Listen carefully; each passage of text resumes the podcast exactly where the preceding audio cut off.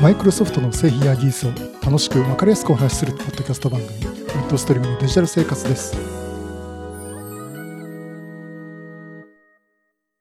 第672回目の配信になります。お届けしますのは木澤です。よろしくお願いします。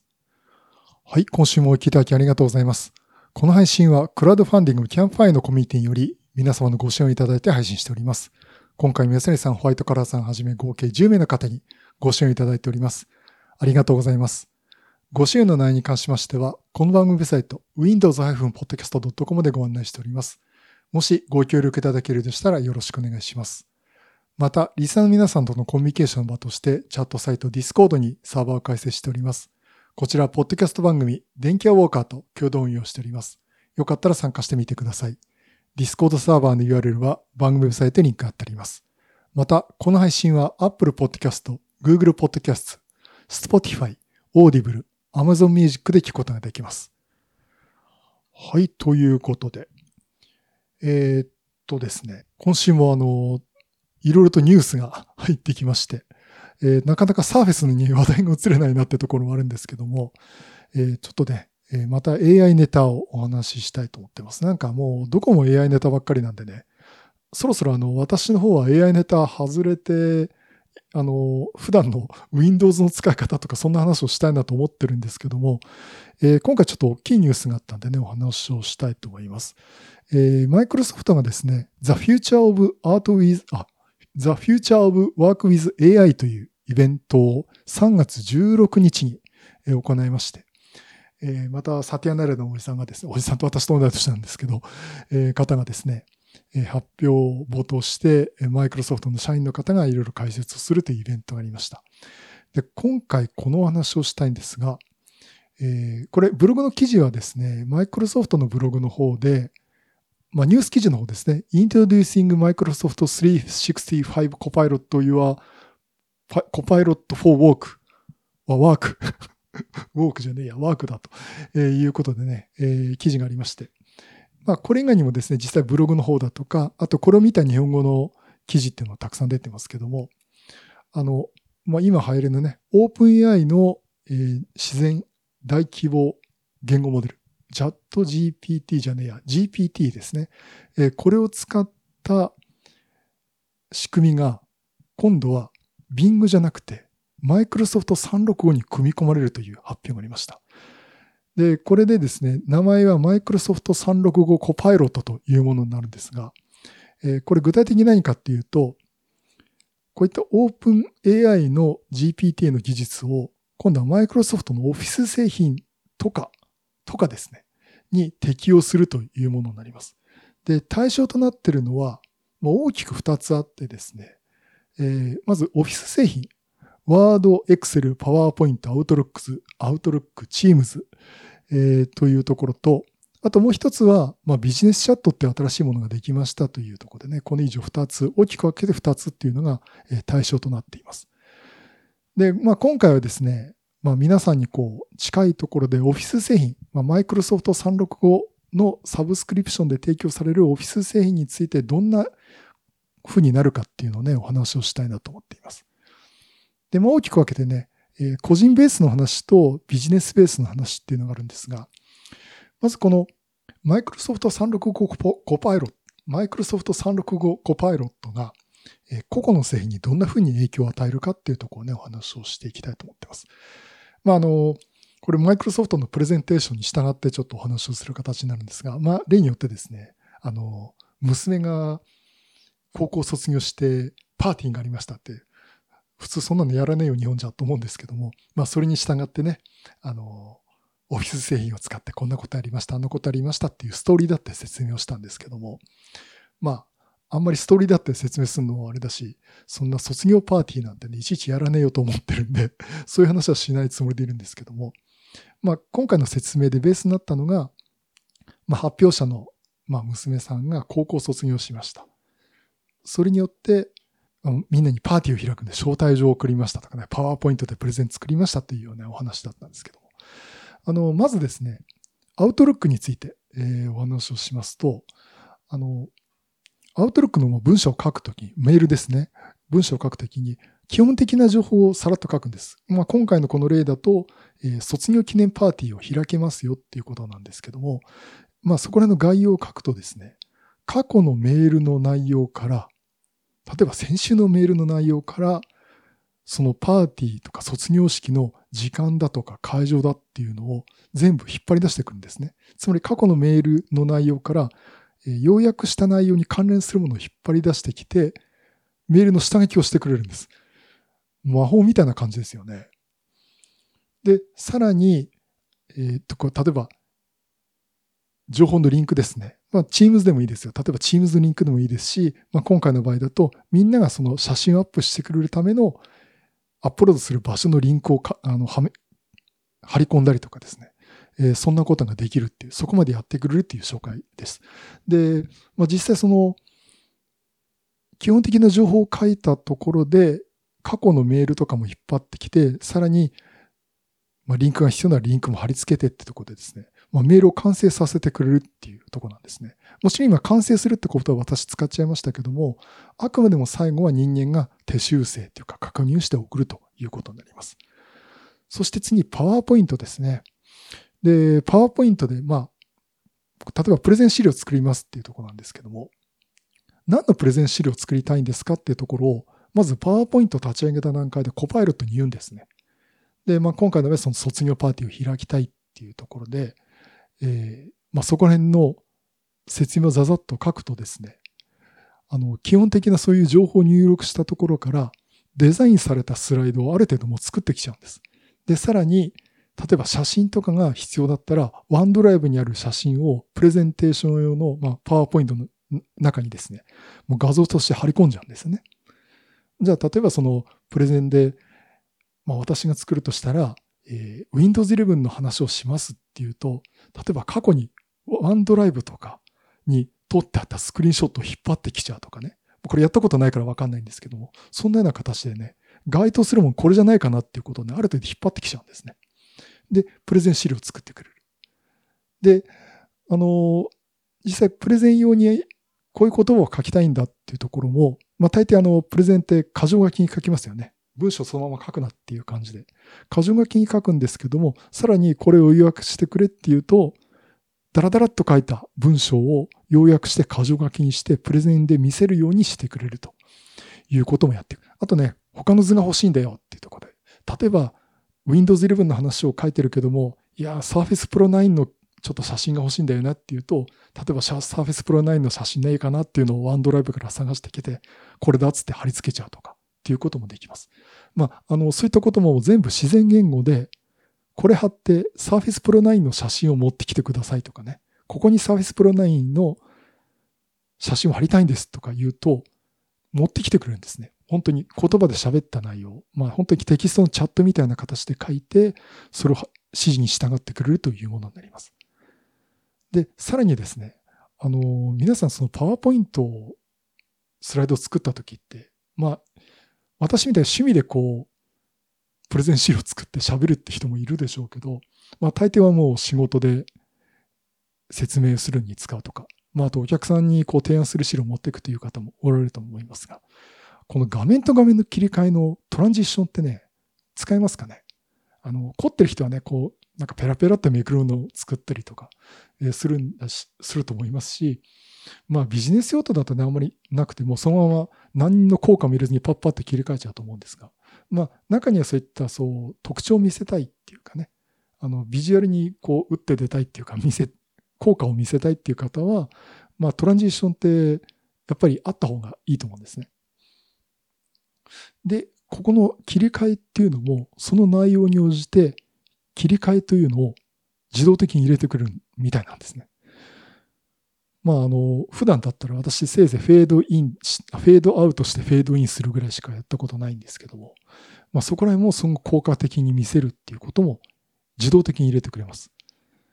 で、こういうことなんですが、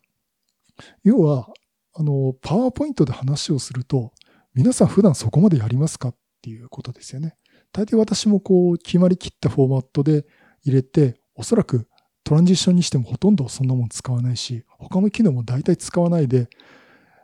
まあ、写真貼って、図を入れて、文章入れて箇条書きにしたものを入れるってそのぐらいしかやってないと思うんですけども、まあ、そこら辺のいろんなパワーポイントの機能を引き出して入れてくれるっていうことができるんですね。つまりその、マイクロソフトの方曰く、その普通はパワーポイントの機能って10%ぐらいしか皆さん使ってません。ただ、このマイクロソフト365コパイロットを使うと、パワーポイントの機能も90%引き出せるようになりますよっていうことを言ってるんですね。これもすごく重要なことだと私は思うんですけどね。あ、これすごく重要なことだと私は思うんですね。はい。で、次はね、ワンノート。えー、こちらもですね、ワンノートなんですが、これワンノート皆さん使ってますかね？私これもう仕事でもう結構使ってます。あの、私だけかなと思ったらもうほとんど普通、同じ仕事してる方はですね、あの、例えば私と一緒に仕事してる方は本当貴重なあのメモ帳というか、もう、ここに情報がありますっていうくらい重要な位置づけになってて、で、それをみんなで共有して見てるってことをするんですけども、えっ、ー、とね、私の場合ね、 ToDo リストよく作るんですね。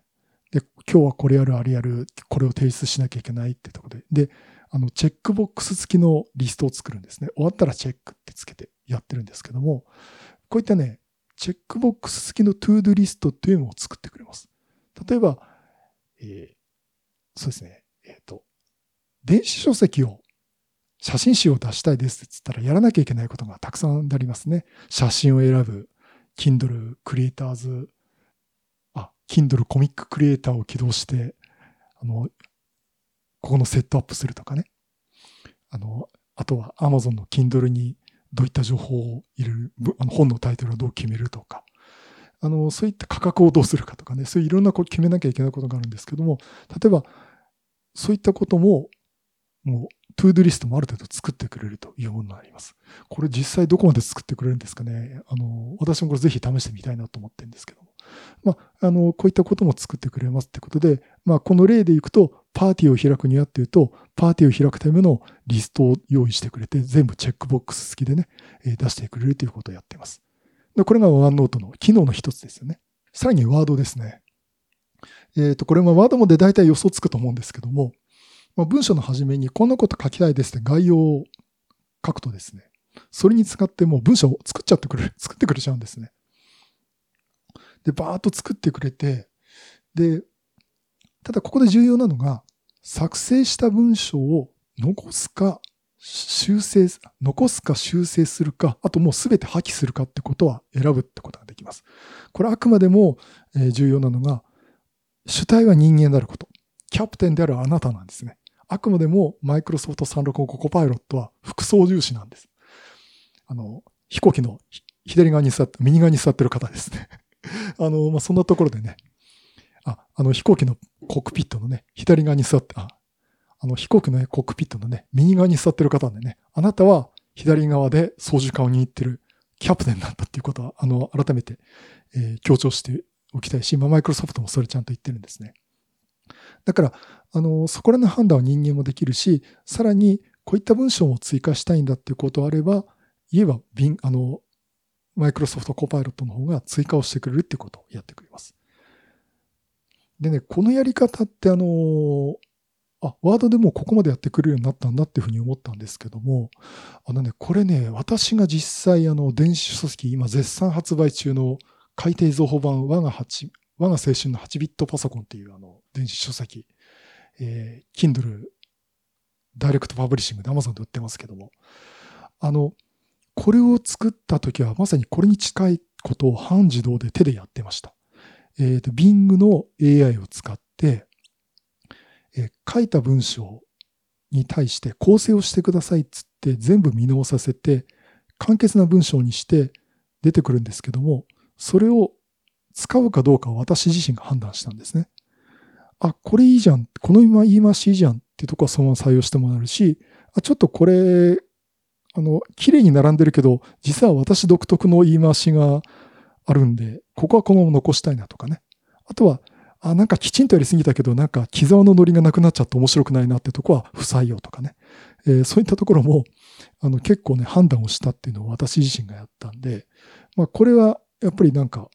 ワードでもそういうことやってるし、やっぱりもう先行して私はそういうことやってたのかなと思いました。で、これがね、いちいちその Bing に貼り付けてやってたってことを、今度ワードが全部やってくれるっていうことは、これかなりね、いちいちこう、Bing の AI を使わなくて、ワードに、この大規模、あの、G、GPT の機能が入ってるんで、それをそのまま使えばいいんですよね。うん、だから、いちいちこう行ったり来たりしなくていいんです。これすごく楽かなと思ってます。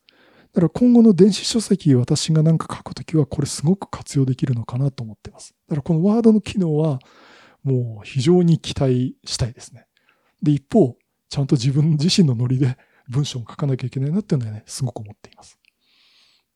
まあ、これがね、個人ベースでやる場合という例なんですけども、じゃあこれちょっとビジネスシーンで業務目的で使う場合ではどうでしょうというところいきますと、まあ、ワードですね。まあ、今お話してましたように、書きたい文章の要約を書いてくれるんですね。で、あの、ただ、要約を書くんだけども、あの今までこう、例えば仕事のファイルって、文章ってもうフォーマットが大体決まってるじゃないですか。で私もこう決まってて、まあ、私の場合テンプレートまで全部作っちゃってるんで、まあ、俗に木沢フォーマットって言われてるやつなんですけども、まあ、そんな風にね、えー、フォーマット決まってるんですが、そのフォーマットに従ってもドラフトも作成してくれます。あとは、この要約した内容を、例えば仕事の内容なんで、 OneNote とかにもいろいろメモを書いてるんですね。で、ワンモー、ワン、これね、 OneNote も見に行って、メモを拾ってきてくれて貼り付けてくれるんですね。まあ、どこまで正確にやってくれるかっていうところもあるんで、ここは人間の判断はすごく入るところだと思うんですけども、今までのあの、この Bing の精度の良さから言うと、結構いい感じにやってくれちゃうんじゃないかなと思ってます。あともちろん写真が必要であれば、ワンドライブの中から撮ってきて貼り付けてくれるっていうこともやってくれます。で、出来上がった文章を、文章の冒頭にまあ、サマリーっていうか、要約ですね。それをつけてくれるっていうところまでやってくれるっていうところで、もうあの、ビジネス文章っていうのはね、結構しっかり作るようになりますよということになります。そして続いて出てくるのがパワーポイントですね。で、今、あの、ワードの文章の話をしました。お仕事の話をしました。じゃあ、例えば、これから提案書を作りましょうというときに、じゃあ、パワーポイントにワードの文章をコピーペースト、コピーペーストつってやってこうかというのが今までの、まあそういうやり方、ね、ワードから起こすって場合そういうやり方になると思うんですが、えー、なんとですね、ワードからパワーポイントに変換してくださいっていうんですね。すと変換されたワードの文章に基づいたパワーポイントの例えば提案書とかのプレゼン資料を作ってくれます。で、作ってくれるんですけども、あのー、もちろん文章を要約してとか、写真も移行してくれとかね、えそこら辺をうまい具合にやってくる。これさっきから言ってるそのうまい具合っていうのがこのマイクロソフトの技術だと思うんですけども、まあそんなこともやってくれる。まあある程度もう準備までしてくれるんですよね。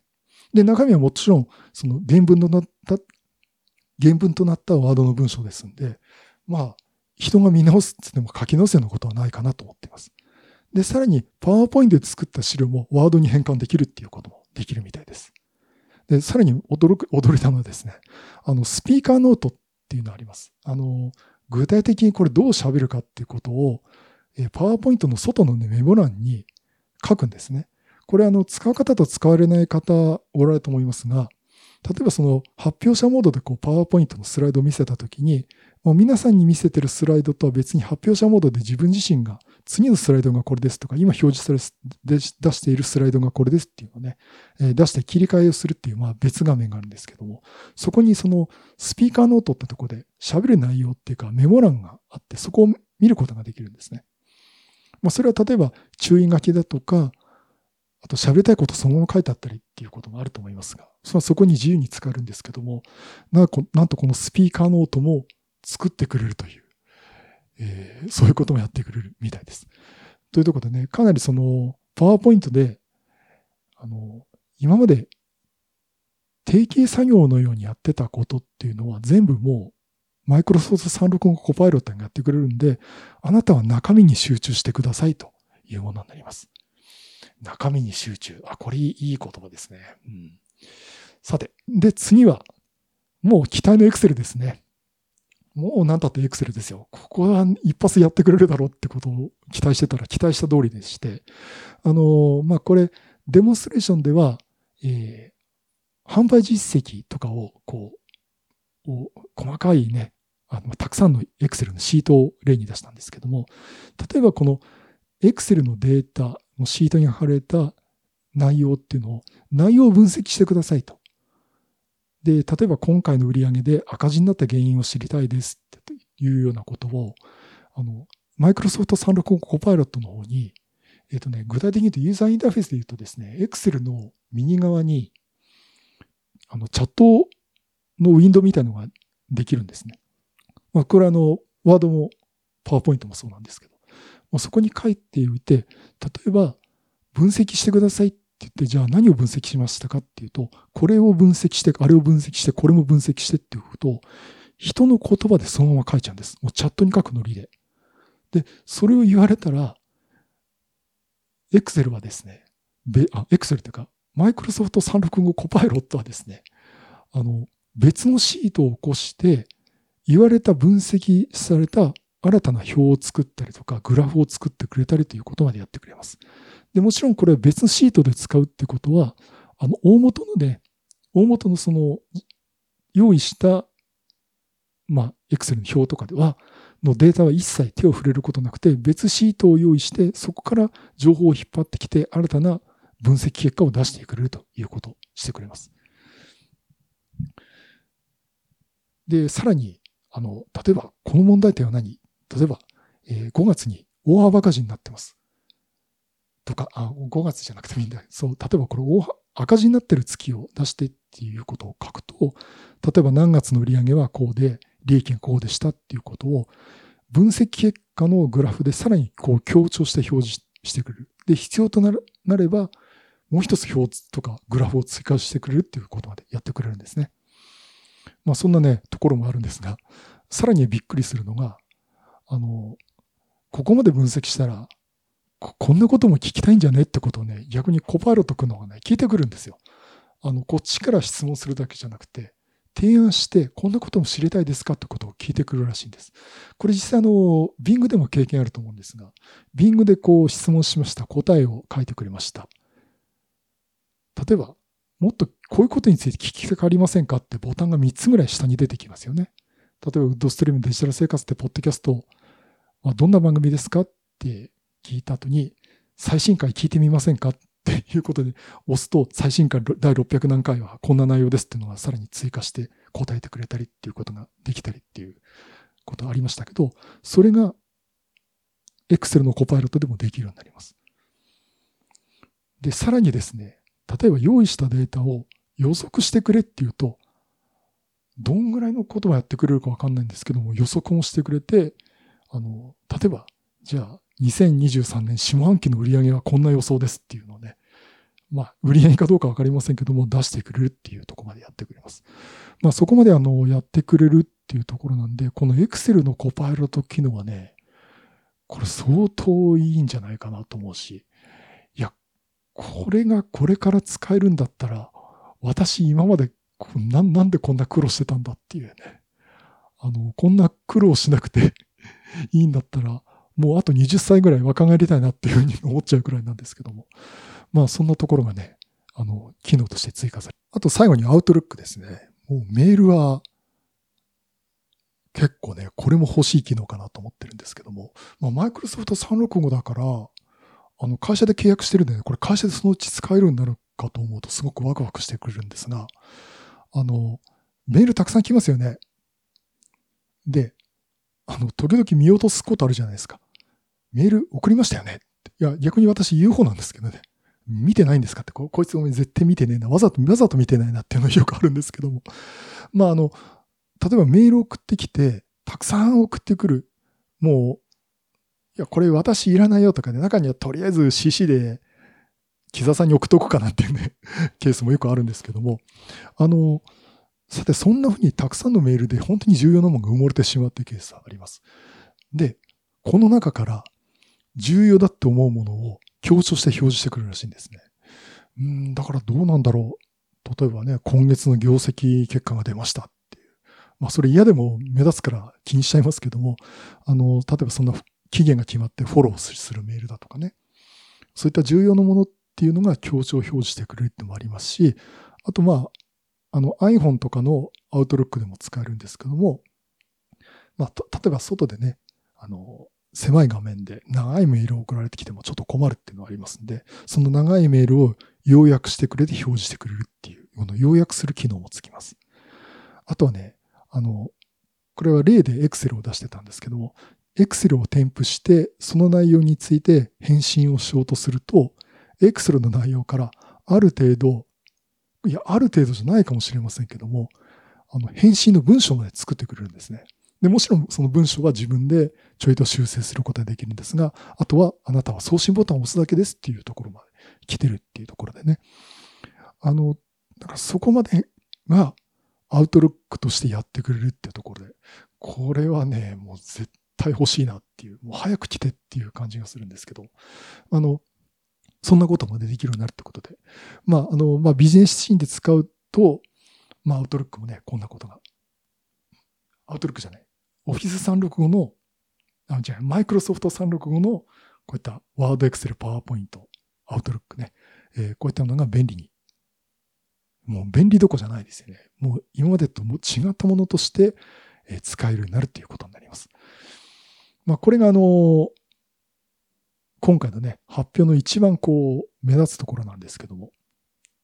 じゃあ、これね、一体どうやってんでしょうっていう。これどうやってんでしょうっていうのも、すげえ難しいことやってるなっていうところしかもうないと思うんですけどもね。あの、これね、ちょっとマイクロソフトの方のその説明の話すると、あの、基本的にマイクロソフト365コパイロットとマイクロソフト365コパイロットというのは、えっ、ー、と、まあ、そのオフィス製品とかいろいろ含む3つの要素を、ま、束ねているっていうことをやってて、それはどういうものかとあるというと、1つ目が、えー、マイクロソフト365のアプリケーション。まあ、オフィスですね。ワード、エクセル、パワーポイントとか、その互いのオフィス製品と、あとはグラフっていうのがあります。これマイクロソフトグラフっていうのがあるんですけども、これあまり馴染みのない方も多いと思うんですけども、このね、グラフって言ってるのは、オフィスとか Azure とかっていろんな機能にの情報にアクセスする仕組みなんですね。あの、突っ込みどこ満載の言い方しちゃったんですけど、まあ、ざっくりそんなもんだと思ってもらえればいいです。で、まあ、REST っていう、まあ、ほぼ標準的なインターフェースでアクセスして、例えばそのメールの内容引っ張ってくるとか、Excel の内容引っ張ってくるとかですね。まあ、そんなところをこう共通的にできる、アクセスできる仕組みがあるんですね。それと、この LLM、LLM、大規模言語モデル。これがまあ GPT に相当するとかなんですが、えそれもある。その3つの機能をマイクロソフト365コパイロットが束ねて制御をしているってことで、今回実現できています。で、これどういうふうに、具体的にどうやるかっていうと、例えばオフィス製品で、まあ、Excel でね、あの、分析してくださいって言いますと。で、その分析する内容って Excel にはどんな内容が入ってるかっていうのをもうグラフ君ちょっとエクセルで見てくれよっつってエクセルの内容を見るわけですよ。で、グラフが前処理として、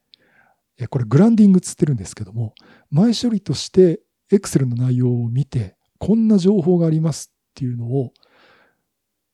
マイクロソフト365コパイロットを経由して、この大規模言語モデル、LLM の方に渡すんですね。おい、こういうこと言ってるぜって。君理解しろよっつって送るんです。そうすると大規模言語モデルは、ああ、こういうことじゃないですかねって、こんな風に答えてやったらいいんじゃないですかねってことを、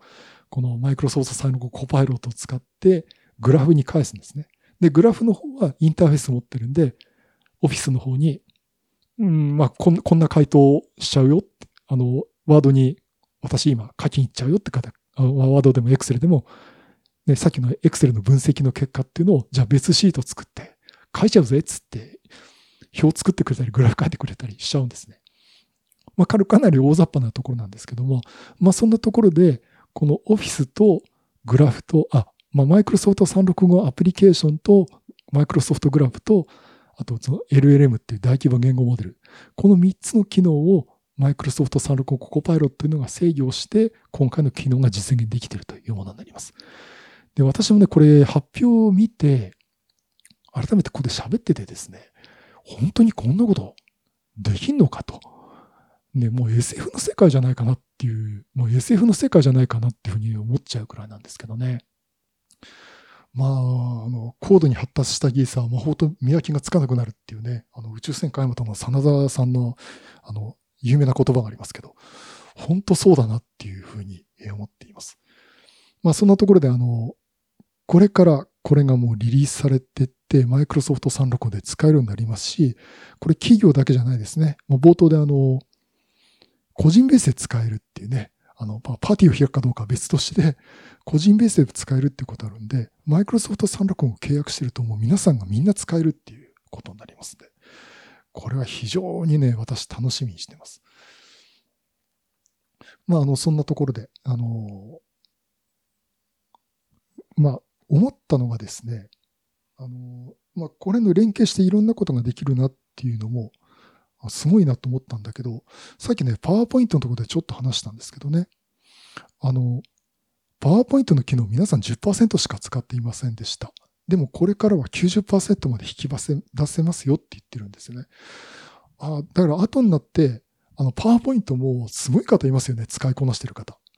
あの、MVP のパワーポイントの MV の方すげえ人もいるんですけども、あの、あそこまでやっぱりみんな使いこなせてないし、あんまり必要性も感じなかったと思うんですけども、実際、でも、いざ知ってみたら便利だったっていうこと多いと思うんですよ。まあ私もこう番組の話してても、こうやって喋ってると、あ、Windows にそんな機能あるの木澤さん知りませんでしたっていうことをよく言われるし、まあ言ってる私もそういうこと思うことよくあったんですけども、やっぱり使いこなせてないってところを十分にこう引き出すっていうところで、今までマイクロソフト製品が持ってたポテンシャルっていうか、本当の機能をこれによって引き出すっていうことができるっていうことで、これはものすごく意味のあるアップデート、アップデートなのかな？もう、あの、リリースじゃなかったのかなと思う。まあね。で、ここまでやったら、じゃあもう人間やることねえじゃんっていう、これすごく思うのが、あの、これ私も反省することあるんですけども、なんとなく定型作業を毎日やって、ね、やって、あ、今日も終わった。えー、定時になったから帰りましょうなっていうことをやってるような仕事は、どんどんなくなっていく。えー、なくなっていくか、同じようなこれを操作する仕事がどんどんどんどん倍の量を詰め込まれるかっていう話になると思うんですけど、あの、そんな風になっていくんですね。だから仕事のやり方もまた変わってくるなっていうふうに、これはすごく思っています。で、ただ重要なのは、あの、こういった定型作業、例えば、パワーポイントのひな形作るなっていうのも決まってるし、あのビジネス文書なんて作るのも大体決まってるし、本当のじゃあその中身に力を入れるべきですよってところで、その中身に力入れるってことを本当に考えないといけないし、本来人間が脳みそ使うとこはそこなのかなっていうとこをね、改めて考えさせられました。うんだからね、これ、例えば、ポッドキャストもね、あの、そういった仕組みができていくといいかなと思ってます。なんかね、アドビのポッドキャストのアプリがいいらしいんですけどね。うん、そういった仕組みができればいいかなと思ってます。だから、例えば録音します。中身を喋るのは私自身が考えるから喋っていいんですけど、それを編集したりとかね、あの、アップ、アップロードしたりとかね。うん、そんなところはもう定型作業で、実はあんまり私やんなくていいんじゃないかなっていう。あの、私今一番何時間かけてるかっていうと、編集作業なんですよね。うん、そんなとこの対策で結構、なんか、俺本当にこれ私が必要な作業なのかなっていうところをずっとやってるんですよね。ただ、こんなところももうカバーしてってくれないかなっていうかね、カバーしていくべきじゃないかなとは思っています。あの、まあ、だから今、ポッドキャストはそんな仕組みはまだできてないし、えー、いや、工夫次第ではできるかなと思ってるんですけども、本当にやりたいことは何かっていうと、このマイクロソフトの製品とか技術っていうのを伝えることに専念するってことができるんで、あの、まあ、これ、ポッドキャストの例は出しましたけど、普段仕事だとか、あとこう趣味でね、あの、パソコンのソフトかオフィス製品活用するっていうところでも、本当にやるべきところに集中できるようになるかなと思っています。ということで、ポッドキャストの編集も、えー、本当に集中できる本数人のところに力を入れたいなとか、力を入れるにできるようにならないかなとはちょっと思っております。はい、えー、そういうことでね、えー、今回は、えー、マイクロソフトの発表しましたマイクロソフト365コパイロットについてお話をさせていただきました。はい。えっ、ー、とね、じゃあ、あともう一つだけ、あの、Bing も動きがありました。あの、Bing なんですけども、あの、GPT ですね、OpenAI の GPT、えー、GPT-4 をベースにしてるってことを正式に発表しました。あの、今まで GPT3.5 をベースにしたさらに強化版を使ってる、強化版を使ってるってことをやってたんですけども、あの、今回ですね、あの、Bing の方はこの GPT-4 を使ってますっていうことを発表しています。で、まあ、これ GPT-4 になると何がすごいかっていうのは、今散々あの情報が出てるんですけども、まあ、学習データが膨大になったっていうところと、えっ、ー、と、一応、このプロパティというかね、パラメーターが使えるようになったっていうところで、かなりあの精度が上がってると。なんかどっかの試験は受かるようになりましたとかね、あの受かるようなレベルで、あの、回答できるようになりましたとかね、えー、あるくらいなんですけども、えー、その機能がですね、もうあの GPT-4 として、えー、Bing も使えるようになっています。で、この前私 Bing に聞いたんですね。あの、君 GPT-4 を使ってるのって言ったら、はい、使ってますって本人白状しましたんで。だから今実際あの、Bing の AI 機能、チャットを使ってる方はもう GPT-4 を使ってるという状況になってます。で、あの、チャット GPT の方も今 GPT-4 を使えるようになってるし、えー、これのプラスっていうね、有料サービスも使えるようになってますんで、あの、ちょっとやっぱりいろいろできるようになってるっていうかね、あの、なんかこう表現も、回答もなんかすごくいろいろできるようになってるのかなっていう感じがしています。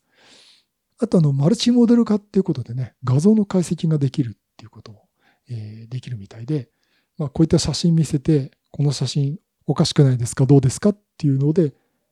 言葉で返してくれるっていうこともやってくれるってことで、まあ、これがちょっとまだあの、Bing の方には載るか、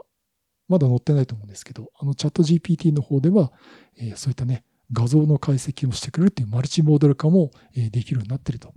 いうことです。まあ、あの、そんなところで、本当に技術得意点が今来てるなっていう感じがしてますんで、